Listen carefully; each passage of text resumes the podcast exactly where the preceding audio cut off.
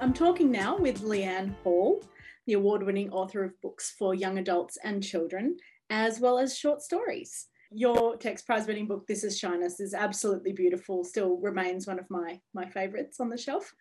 Um, and your recent book, The Gaps, has just come out a few months ago. Um, and I wondered if you wanted to perhaps introduce that yourself um, and tell us a little bit about why you wrote it.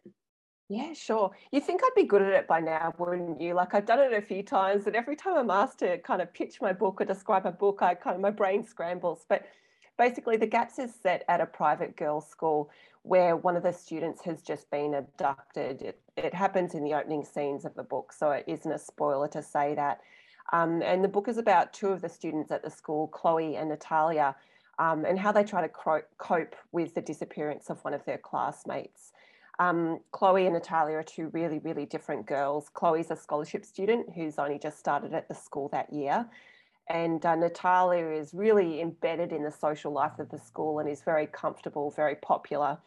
Um, and they don't really have much in common, but somehow um, they find themselves bonding and working together for an art project that in a way is like Chloe's attempt to kind of process the crime that's happened at their school. Um, and it's really kind of, even though it focuses on two protagonists, it's kind of about how this crime affects all of the students at the school and the teachers and the families and, and kind of spreads out in ripples to the wider community. It was absolutely beautiful. And I, when you talk about Natalia, I think when she walked onto the page, um, it, the book I was already into it, but this really cemented it to me. And the line, it's so it's for Natalia, the first chapter from um, Natalia's point of view, and she says, "I'm a giant, of course, meters taller than the rest. I've been almost twice my usual size for six days now," and it just was so beautiful to to be introduced to her that way, um, and with Chloe as well. They're just such amazing girls, amazing young women, and I just felt really grateful with this book how much it sort of um, acknowledged and celebrated really complex um, girls and and their anger. Uh, was that something that you set out to do? Um, not so much anger, and I'm I'm glad that you've picked up on the anger. A lot of people mention it. I think somebody tweeted about saying you know that, that it was a you know a good book despite the anger, and I thought no no it's like it's a good book because of the anger.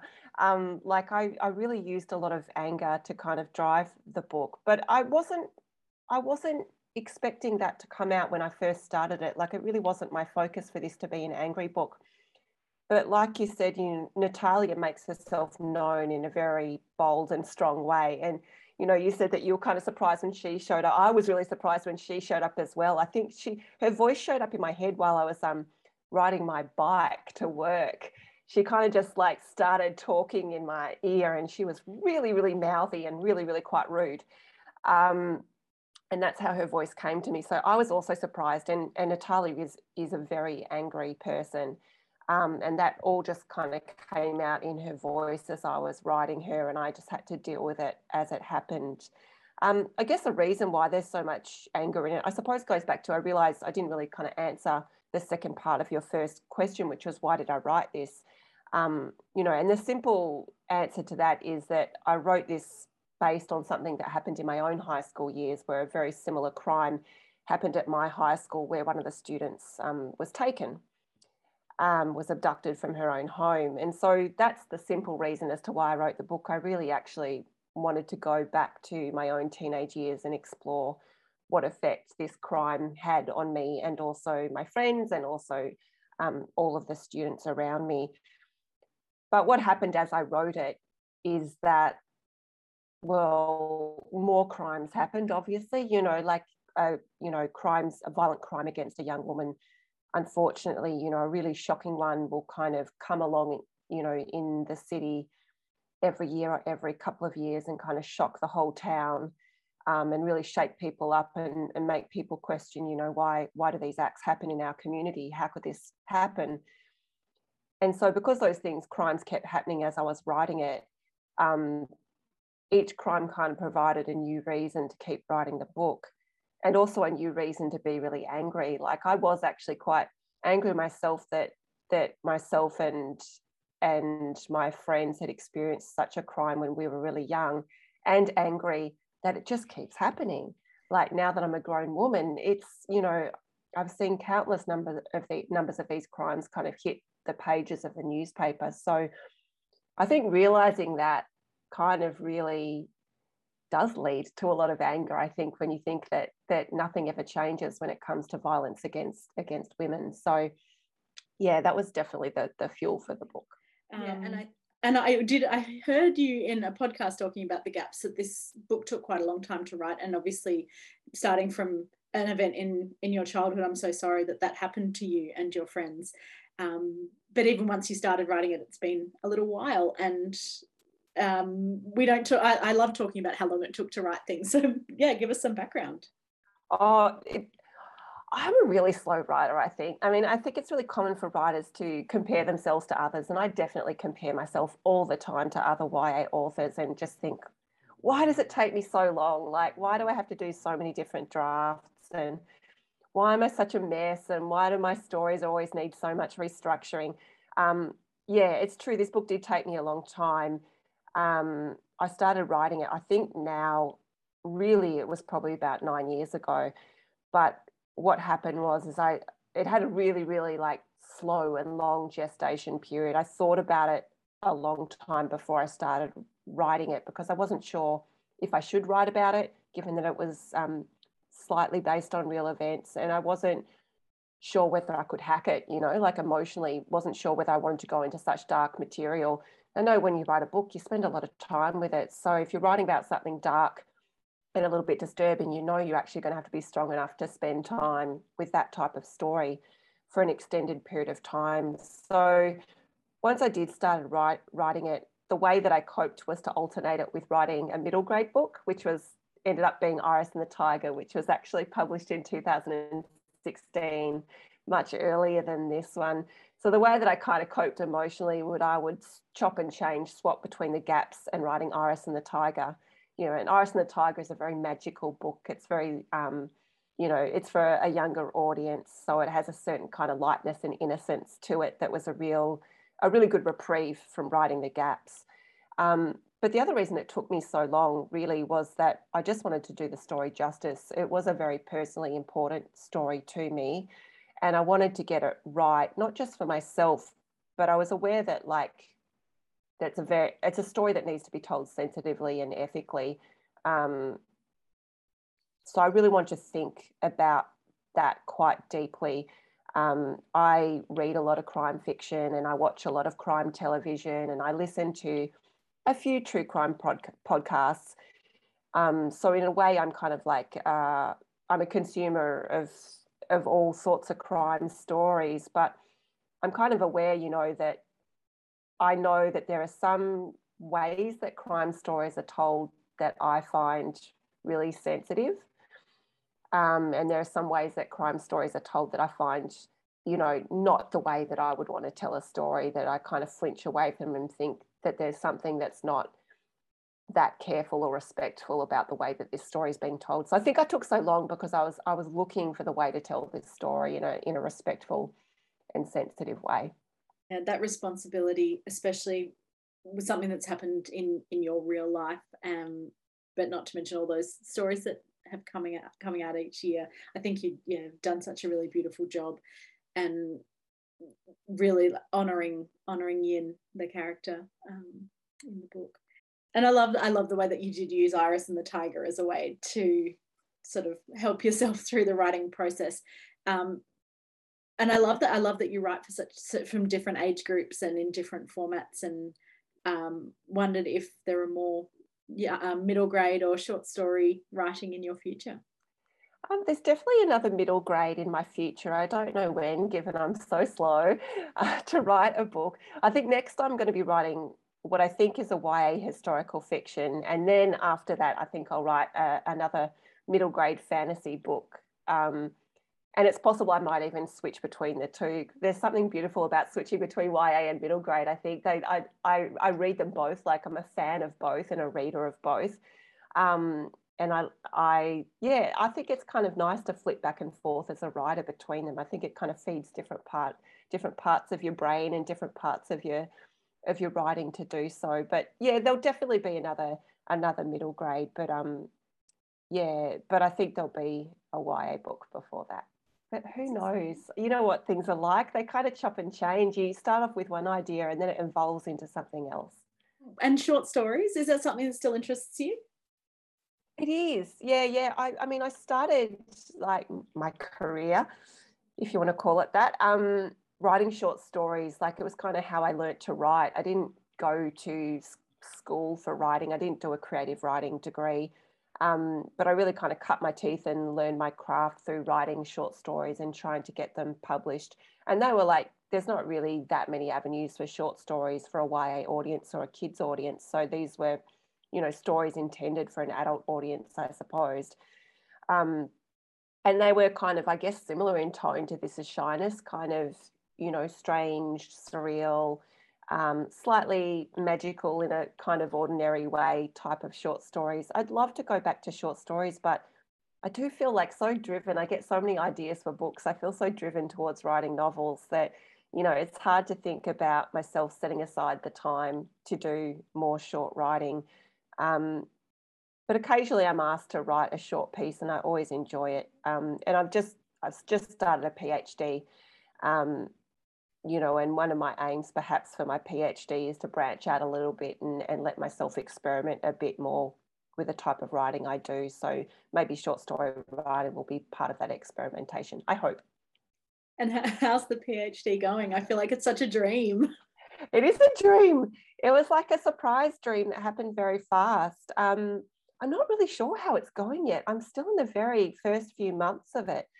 Um, so I have no idea. It's a whole new world. Like it's, I've come from a very, you know, just got thrown into having a book published really pretty early on when I was quite green and I didn't feel like my skills were fully developed. So, you know, editing This Is Shyness really was kind of like my right my writing education working with a professional editor for the first time and it it happened sort of probably very early on before maybe I was strictly really ready for the opportunity um, and you know I also um, have worked as a bookseller for many, many years at readings. I think like around about 13, 13 years or something up until up until now. And so I've I've really like experienced books in a very particular sort of way in writing. And now being thrust into doing um, a PhD in academia, it's like a totally different way to think about writing and books. Um, that's really separate from commerce and separate from book selling and separate from really the main the main reason being publication. So it's it's a whole new world for me. So I'm still I'm still finding my feet, but extraordinarily like grateful to be able to do it and interested to see what happens. That sounds amazing um, and liberating to to sort of be able to forget that sort of like corporate monetary side of of things. Yeah, it's so exciting to to be able to just cast that aside for now and really focus on your craft um, and yeah, if that's something you haven't done before, um, as a, or do you feel like you haven't been able to do that in the past? I feel like I haven't been able to do that since This Is Shyness got published. Like I, I know it's easy to be like romantic about how easy it was like before you got published and how creatively free you felt and there was no pressure and i know it wasn't exactly like that but sometimes in my head i kind of make it that nostalgic of just like you know, it's true. There, it, there was nothing quite like writing that first book without the pressure of feeling like you had a readership or any expectations. Um, so I definitely don't think I have felt that up until now. But gosh, it's really hard to get grant yourself that sense of freedom and not freak out about it or not like cling to what you know really tightly. So I'm, I really hope I can like just let go and and loosen up a little bit, but it, it remains to be seen. That's my aim. And I've been thinking a lot about inspiration, and especially over the last sort of 18 months with our lives changing so much. How do you find that inspiration to start writing, and has it changed lately? I haven't found any inspiration for the last the last 18 months. I'm afraid to say. Um, I think that's pretty normal. I think it's normal, isn't it? I know that yeah. there's some there's a handful of writers that are just like, oh, I wrote a whole book. It was amazing. I'm so inspired. For me, I've just been so anxious and distracted and worried and just that weird particular like brain fog and mushy brain fuzz that comes from extended lockdowns um, I have not felt, it's not that I haven't felt creative. I felt imaginative and creative, but I just have not been focused and I haven't been clear minded. Um, so I haven't been able to sit down and really put in extended, focused efforts on any project of writing. So it's sort of pitiful how few words I've written in, in the last 18 months or so. Um, but it has been a pretty normal experience, I think. I think of everyone, and I've I've I'm a big fan of doing pomodoros. Like that's how I trick myself into writing. Is I I give myself a really really low bar. Like I say, Leanne, today you're just going to do two pomodoros. So you know, two 25 minute just short sprints. That's it. No, you don't have to do any more than that. And usually, what happens is I actually do want to keep going after those first two pomodoros, but if I sort of if I started in the morning and said, Leanne, you're going to write for two hours today, I wouldn't do it. But if I just give myself a really small thing, I kind of warm up and, and I get into it. Um, so that's that's helped, but it's definitely um, definitely something I need to focus on. But of course, you you know what it's like. It's it's quite hard to juggle freelance work, you know, and um, you know it's quite hard to juggle paid work with your writing. And I I tend to like lean more towards the tasks that are really clear cut that I can cross off on a list and that have money attached to them. I can justify that to myself and I find my motivation much stronger to do those types of tasks, which means that that novel writing is always the last thing that I go to, like the thing that I avoid and the thing that I procrastinate about. Still working on it. I'm trying. I think that sounds amazing. I definitely have embraced the uh, surrealist technique of automatic writing to trick myself into yeah. writing. And I don't even give myself anywhere near 25 minutes. I set an alarm for three minutes and I say, just write Perfect. and write gibberish. And, and similarly, you just usually keep going. But I really love that idea of just writing absolute nonsense and looking back over it and hopefully something turns up. Yeah. How often do you find there's stuff in the nonsense? Like, how often do you look back and um, yeah, that, I think that's where my my new idea that came to me in the May Gibbs came from, and it was um, I was I was listening to John Green podcast talking about Amy Krouse Rosenthal, who said, "Pay attention to what you pay attention to." Like, I want to write about what I'm interested about, and it's that freedom you were talking about with your first book.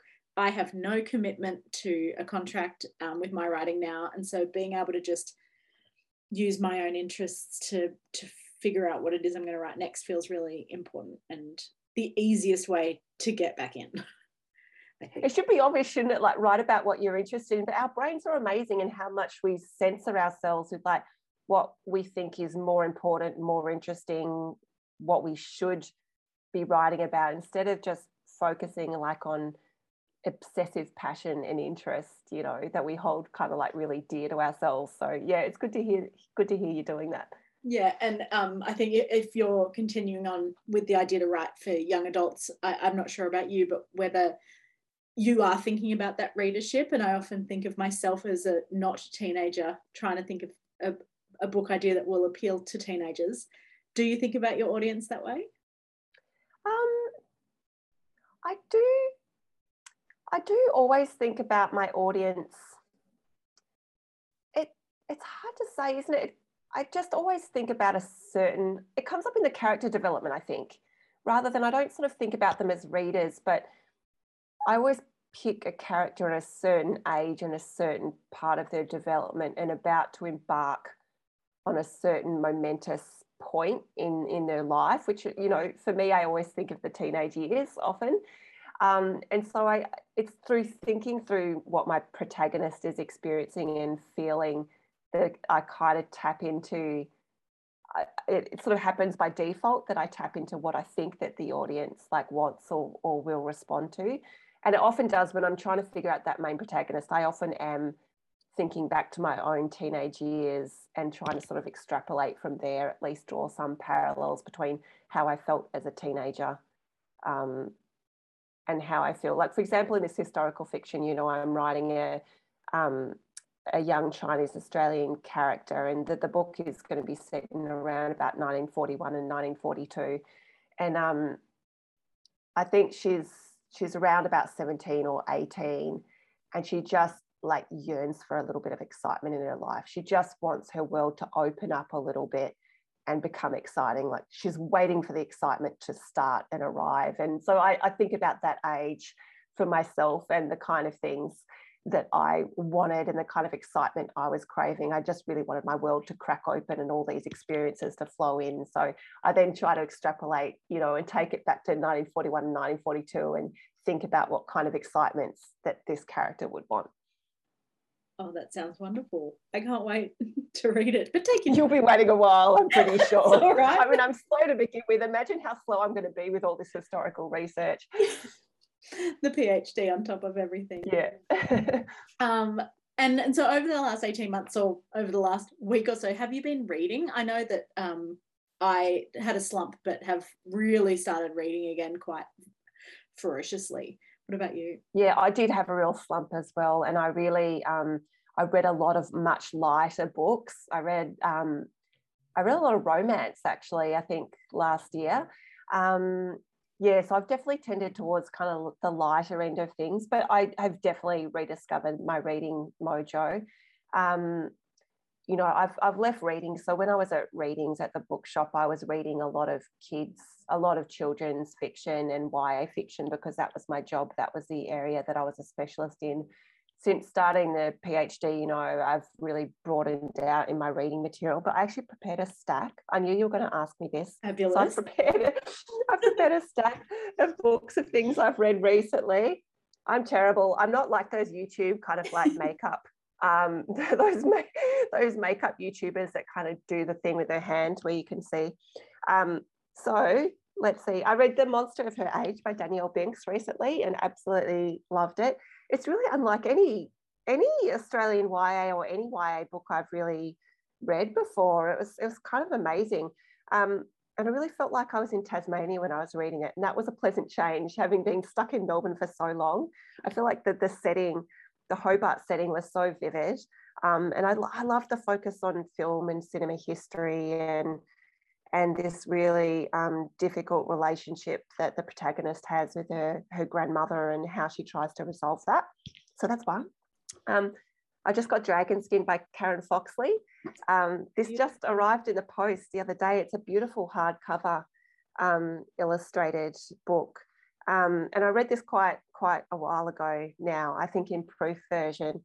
Um, and of course, you know, everyone knows Karen's writing. It's always absolutely beautiful.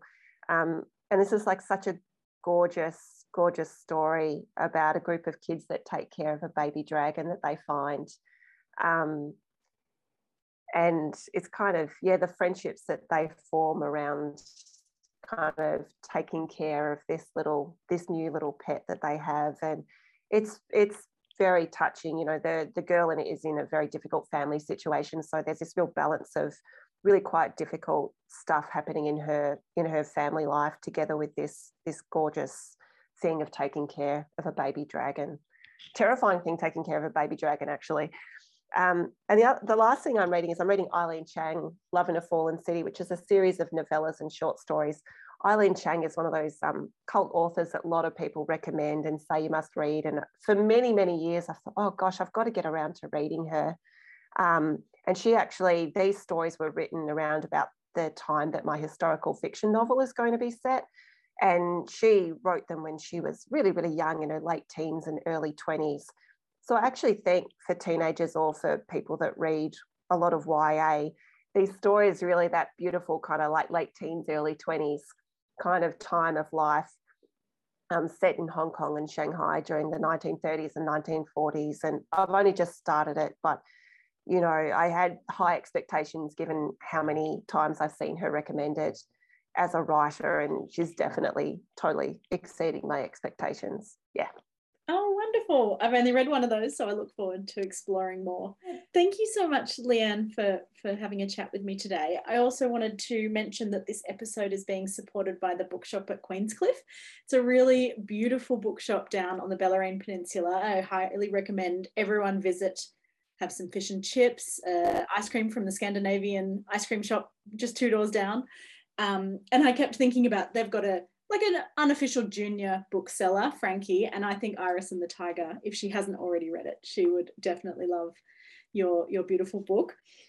Um, that they've become such an amazing part of the community over the last few years since they um, took over the bookshop, and so I'm really pleased that they're they're part of our our thing. Yay, thank you so much. It's been it's been lovely, lovely to chat. And I'm gonna go to that bookshop in Queensland as soon as I can. You painted such a beautiful picture of eating ice cream, going to the bookshop. So as soon as we're allowed out of our five kilometre limit, I'm, I'm definitely there.